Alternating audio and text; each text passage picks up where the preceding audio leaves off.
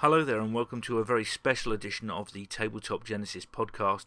Today we'll be focusing on the Genesis Mama Tour DVD. And the reason we're actually putting this episode out is that a lot of references were made to the DVD during a previous episode which focused upon the Genesis stroke shape stroke Mama album. But due to running issues and the fact that we wanted to stay on topic, we left a lot of it out. What we've done here is compiled some of the material that made reference to the DVD in the previous episode, along with some of the material which we couldn't include. We hope you enjoy it. For kids of my age in the US and probably a little bit younger, the Mama Tour video in probably 85 or so was played to death on MTV.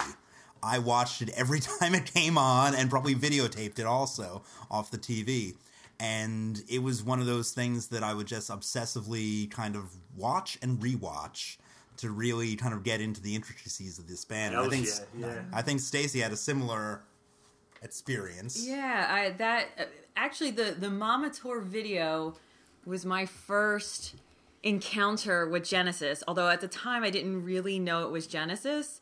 Um, so when how old were you then? Uh, I was probably seven. yeah, I was seven years old. So what happened? seven or eight at this point, probably eight.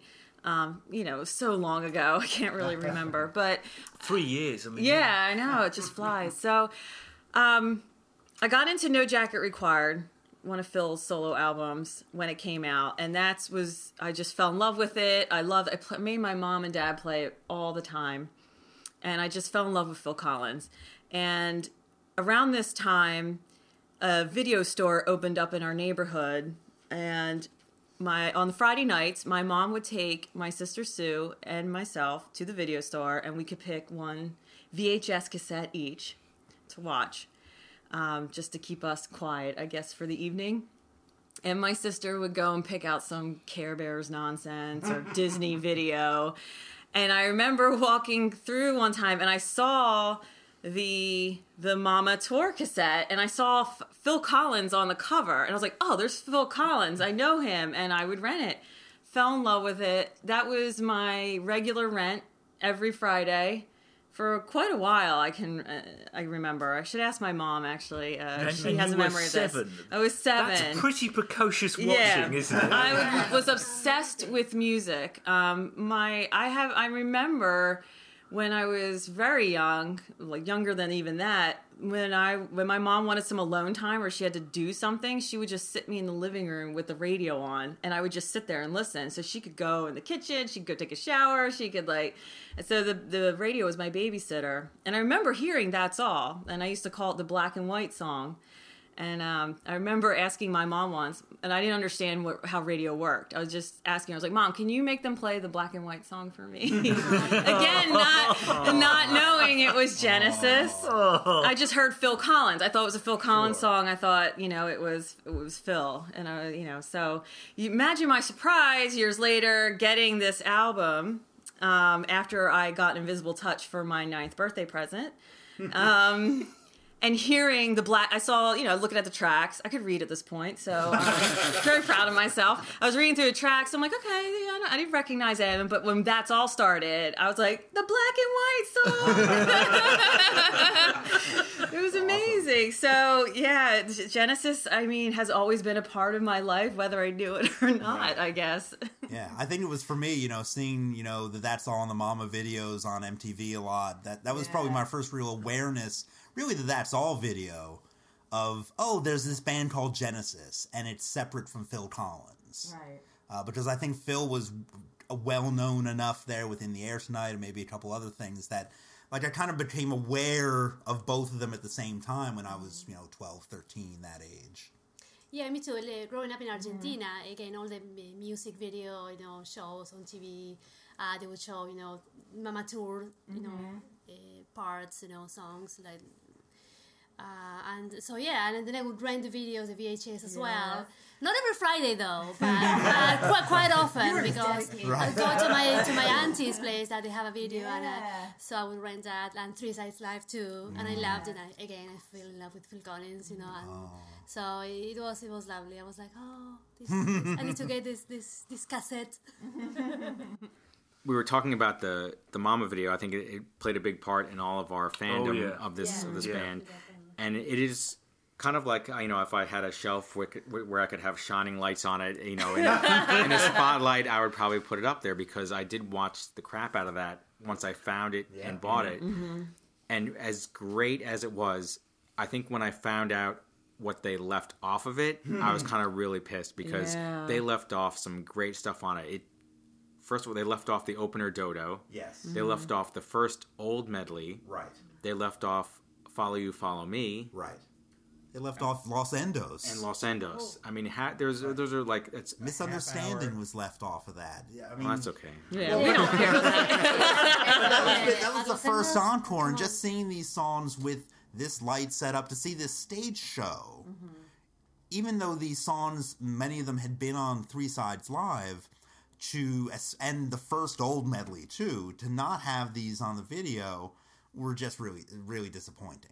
So mm. Were they actually videoed, or was it literally were? I.e., are they sitting in an archive somewhere? I would think. I mean, they, I would be, think right? they'd have to be filmed because they wouldn't know starting off which songs they'd be using on the video necessarily. They played four nights at Birmingham that they used for the video. I would think that they didn't just record 70 minutes of the show, that not consecutively. I'm just instead. thinking whether or not there could conceivably be technical issues and stuff. There's a classic example of that when Godley and Creme videoed the police doing the Synchronicity concert, and they did one night where the guys were all dressed in white, and it was an absolute disaster. So Sure. the second night they put some coloured clothes on them, and I think uh, one of the things I was thinking about is it could conceivably be that they played these songs and maybe there just wasn't the spirit about those Oh, songs it could that be. were working. You know, it could be. And I, I would just hope that maybe in a vault somewhere at some point these might see the light of day somewhere.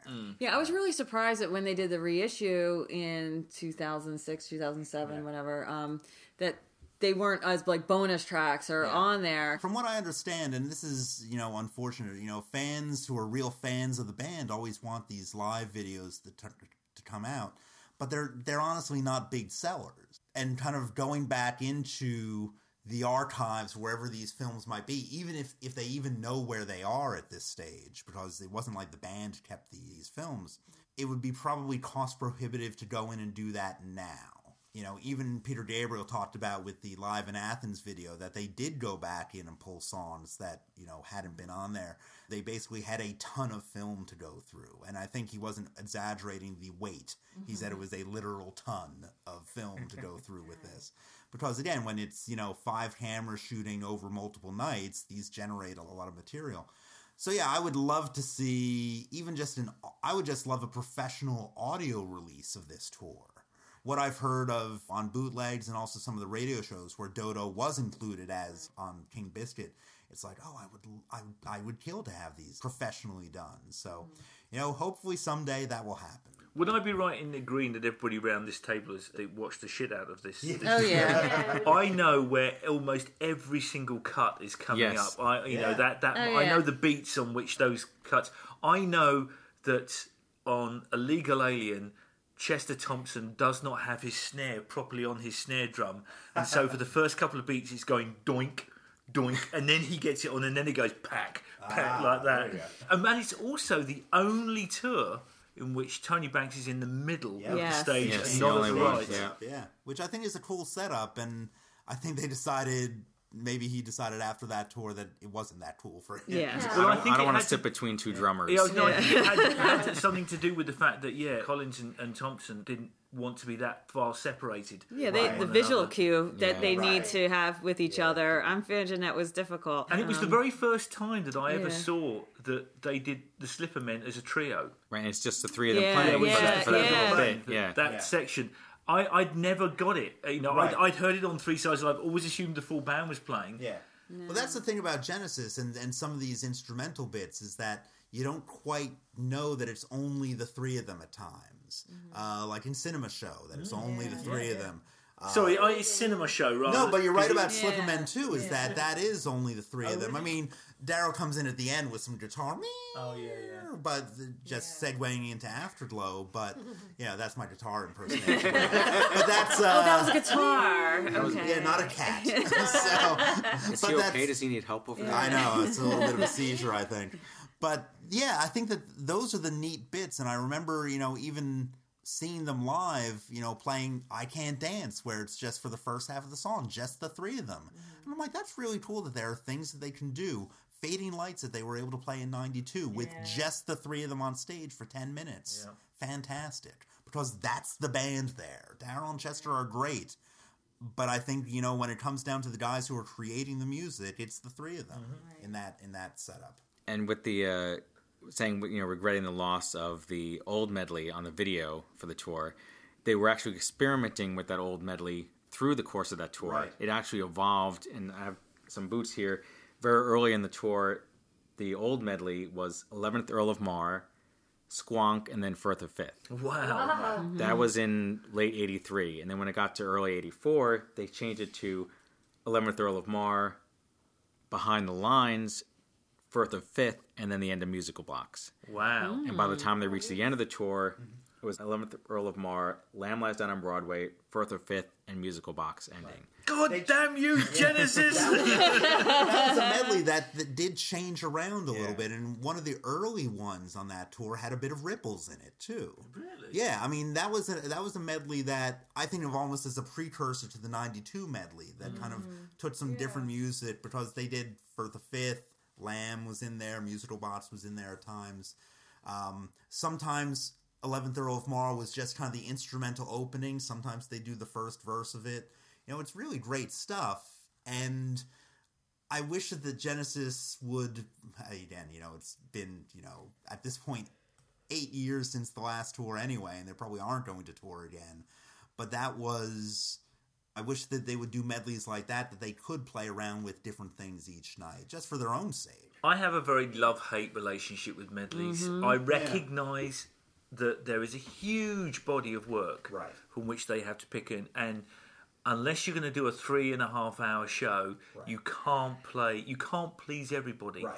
On the other side, medleys suck. Amen. I'm sorry, there's Yep. just there's no getting around it. But I recognise that that's the best solution to a crappy Yeah. problem. At least you hear bits of things. Yeah. So yeah, I, that was with '92 tour. It was like some people were really sad that "In the Cage" wasn't in the set anymore, and I was like, I like the song. I've heard it enough. Mm-hmm. That's the same thing I thought in 2007. I like "In the Cage." Had they done another old medley in its place, would have been fine. I would have said, "Oh, too bad they didn't play "In the Cage." No, I mean, yeah, the medley. You could do a medley, but if you don't do any other old song, at least one in its entirety, that's to me, it's. Uh, Well, I think there's one we can wrap up with. The elephant in the room with the Mama tour is it's known as three words among Genesis circles. That damn medley. yes, when they decided for the first time in their touring history to do a medley of non-Genesis songs, oh, which is you know Turn on again, yeah. during Turn On Again they were going to a lot of you know Pinball Wizard. Uh, what else did they go into? Uh, the Culture Club. Karma Yeah. Karma Chameleon, Karma Chameleon, and Blues Brothers, and Blues Brothers. I think that's one of those things that works live. it works if you're there and Right. drunk and Do you know, stoned. interestingly enough, interestingly enough, that medley dates worse than their actual older material. Yeah. certainly. And most of the time, I, I think it was only on the the video that they kind of, at least in '83 and '84, that they threw in some modern songs into that. I think in '86, '87, it was all older songs. They, I think they kind of wised up that maybe doing Culture Club was not the smartest. Every every breath idea. you take. Every breath you take in there. So Um, Pinball Wizard. yeah, Pin- well, Pinball Wizard was an older one at least, but those those ones, you know, yeah, every breath you take is is a classic song. Now, I'm do not we gonna- know why they do these medleys with non-Genesis songs? I think it was just fun. I know. Like, I Is think they want to all- be funny? The or- time it's taking up, they could have played another Yes. classic. Because Well, I, that's the I, I thing. think maybe they don't have enough material of Genesis, No, I think I so know- they have to re- resort, resort to other During the, bands. between the big shows, they were supplementing their wages by doing pub gigs right. and doing All covers. they needed was Weird Al to come on with an accordion. It would have been one of his polka mixes. Yeah, that's all they probably needed. yeah. But I, I but I'll I'll be honest. When I bought that illegal alien 12 inch single and they had that medley on the back with "Turn It On Again," I thought it was fantastic. They are then, you. I did, and and I thought it was great that they did all these other songs. But then I think, as a fan, as you get deeper into it, you think, oh, you know, they spent seven minutes doing these this medley. They could have played blah. In that space. Mm-hmm. They could have played Lamb Lies Down. They could have played Silver Rainbow. They could have played something else mm-hmm. that was new, something else that was old. I think they were having a bit of fun. That's the thing, and I think that's No, not allowed. that's what I said. It works as it, it works when, and Stacy said it too. It works you're when you're there there. in the show and you're enjoying yourself. As a repeated experience, it doesn't quite work. No, as well, and on the so- DVD, yeah, I mean, Yeah. yeah. The one thing that I really love from that DVD, and it has been remarked by other fans, is the opening to Illegal Alien where Phil has got the, the great big ghetto blaster sitting on, and it's I just love the little nod that they play a little bit of 90125. Yeah. sort of Yeah. like, you know, they they, they play o- Owner of a Lonely Yeah. Heart. Bit. And uh, that's a really nice little touch. Like you know, yeah. what, what is one of our contemporaries? They're in the charts as well. Yeah. You know? They've been around forever too. Right, right. Yeah. Cool. Well, thanks again for listening, everybody. It's been fantastic to talk about Genesis Mama Shapes with you all. the If- piano album. the piano album, as, as Tom calls it. We will be back again with whatever album we decide to talk about next. Uh, you can find us on Twitter at Genesis Tabletop. You can find us on Facebook under Tabletop Genesis. You can find us on the web at tabletopgenesis.com. And you can write an old fashioned email to us at genesistabletop at gmail.com. And so we're all over the place. Who knows? We may have Instagram by the time you uh, you next find us. You can even find us on Tinder, maybe.